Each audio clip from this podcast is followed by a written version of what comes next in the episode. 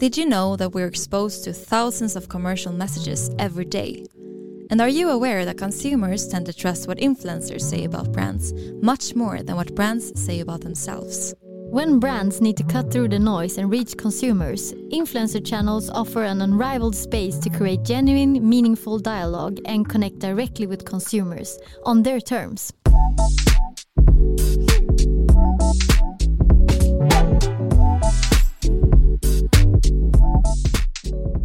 Welcome to Influencer Marketing Talks, a podcast brought to you by Cure Media, a leading influencer marketing company for fashion brands. This is your weekly podcast to understand more about influencer marketing and why it's such a powerful channel when it comes to building trust in your target group. Every Wednesday, we'll cover topics such as how to build a successful influencer marketing strategy, how to measure the effects, the role of influencer marketing in the overall media mix, and of course, the latest trends and insights on what's up in the influencer marketing and social media sphere. And we know you're busy, so every episode is right around 15 minutes.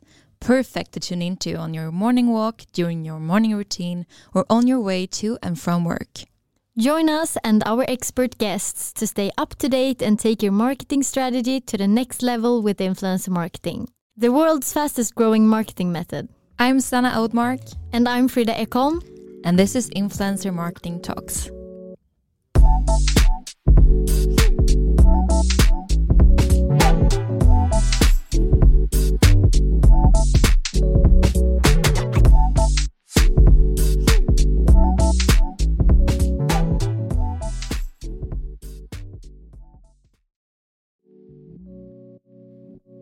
And welcome to another episode of Influencer Marketing Talks, a podcast brought to you by Cure Media, the leading and award winning influencer marketing agency helping brands grow since 2014.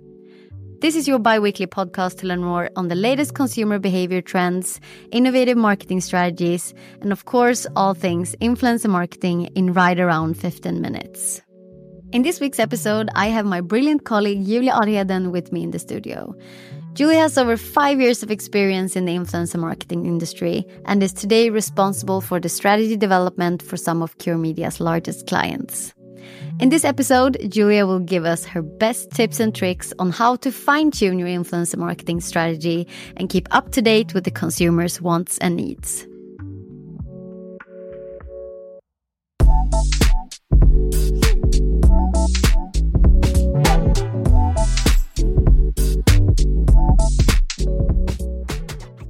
Hi, Julia, and welcome back to Influencer Marketing Talks. This is not your first time on the podcast. It's not. Hi, Frida. Thank you for having me back. I think that means that I'm doing something right, at least. Of course. Uh, no, I think it's my fourth time back. So, um, but this industry is changing so fast. So I'm just guessing there's always something new to talk about. Yeah, we always have something new. always something. Okay, so um, how are you today, Julia? I'm good. I had a great start uh, this morning at the office. Uh, we got some waffles for Valentine's Day, uh, which is today when we're recording. And I had a real good um, mood since we did events last week. We have uh, Valentine's and love is all around us. So, yeah, I'm excited to talk to you. Um, you're yeah. good as well? It's a wonderful day. I'm good. I'm good. I'm here recording a podcast with you. it's amazing. Okay, Julia, shall we jump into the questions? Let's do it. So, when developing the influencer marketing strategies for for our clients, which you of course have a lot of experience in, what is the biggest learning from that that you think more brands should take into consideration? Uh, I think that brands always need to go back to the basics and looking at where are we today and where do we want to go. Um, I think a lot of brands are uh, starting in the wrong the wrong end, so to speak, that they are looking at what do we want to say and through who rather than where are my audience, what the, do they know about me, what do they think about me, uh, and from there uh, putting together a strategy. So first of all, looking at uh, who is your audience today, who do you want them to be, what's your awareness today, what you're liking today, and what do you want it to be, and from there you should really build uh, your strategy with the different tools from the toolbox um, to to put together something that will work for for your brand, uh, the nature of the brand, your audience, and kind of where you're at in terms of uh, awareness and preference. Yeah, it's very important to start with who you are talking to. Like yeah. it's not always like what do I want to say as a brand, but more like how should I say it and to who. So mm. uh, customers first. Yes, and I think a lot of brands have like in their mind that they have an idea of who their customers are, but really it's something else and you really need to look first where are they and in what way do they want to be communicated with. Yeah, agree. Yeah. So, moving to the influence marketing strategy, what different parts do you think make up a successful influence marketing strategy today? Because, you know, we have the maybe the most challenging social media landscape ever. It's a lot of channels, it's a lot of buzz, it's a lot of news. Yeah. Exactly. I think that this year will go to history as the year when we at Cure at least are testing more than we've ever done. Uh, and I think that all uh, boils down to us partnering up with our clients for so long. Uh, we have very long partnerships going on. So we have kind of built the uh, always on presence together with our clients. They do have um, a strong fan base, a lot of them, uh, in the always on, um, in their always on strategy. And uh, now we're looking more to how can we we build from there the awareness they have, the liking we've created, and do something more fun that stands out even more than the always on uh, layer. So now uh, we're looking more into adding creative concepts. Uh, how can we um, utilize a paid strategy? How can we add events to the to the mix? Uh, how can we help our clients to be better at community management? Um, and could we add UGC like um, user generated content? So there's just so many things that you can build on. I, I would say always that the always on presence is super important to have like a foundation but then you need to add some fireworks to keep it interesting and to be creative in another way. And, and Frida, you and I, we have our favorite professor, um, Niklas Bondesson, who has been, um, yeah, lecturing with us on our events lately and on the podcast also listen to his episode. Uh, I'm a huge fan. But he, he is talking a lot about what creative campaigns are doing for a brand.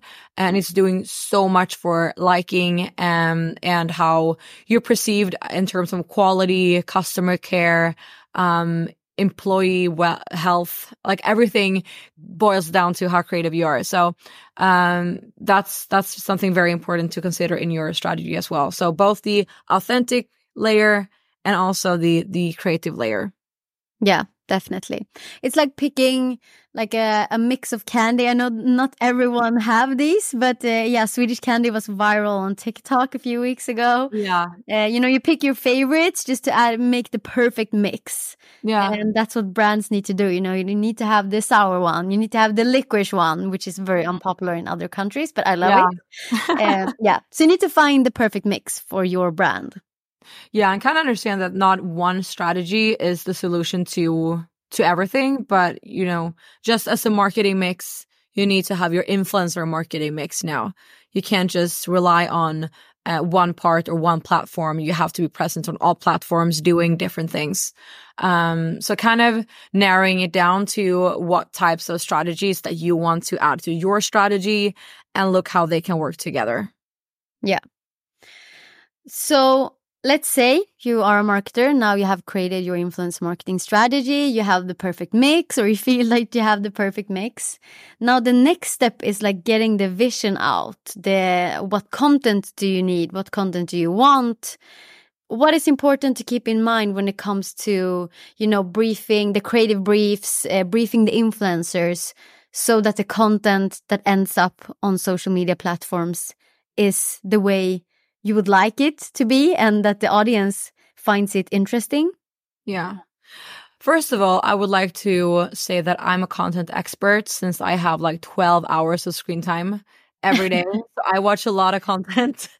Um, I say it's for a work purpose, but who knows? Um, but first of all, you need to to kind of understand why your audience is spending time on the platforms. Uh, are they doing so to get inspired, to get entertained, or to get educated in in a subject? And what is entertaining to them? Uh, because that could vary a lot between target audiences as well. Uh, but when you have determined that, I think it's very important that you uh, move very fast with trends and content. Uh, I know that I guessed it an episode way back, or like I wrote an article about it, this, but uh, where I said it's uh, if you can't be fast, then don't do it at all. But now I would say like if you can't be fast, you have to hire someone to, who can do that because you can't not move with the trends right now. Uh, it's, you know, you're going to get outdated and feel irre- irrelevant very, very fast. Uh, and there's so many examples on things that you can tap into today to show your audience that you are, um, that you're living this same life as they are, uh, that you're interested in the same things that they are, and more like build your social media presence as one of their friends rather than a brand who tries to sell you things. Yeah. And it doesn't have to be like jumping on the trends that go for like three days.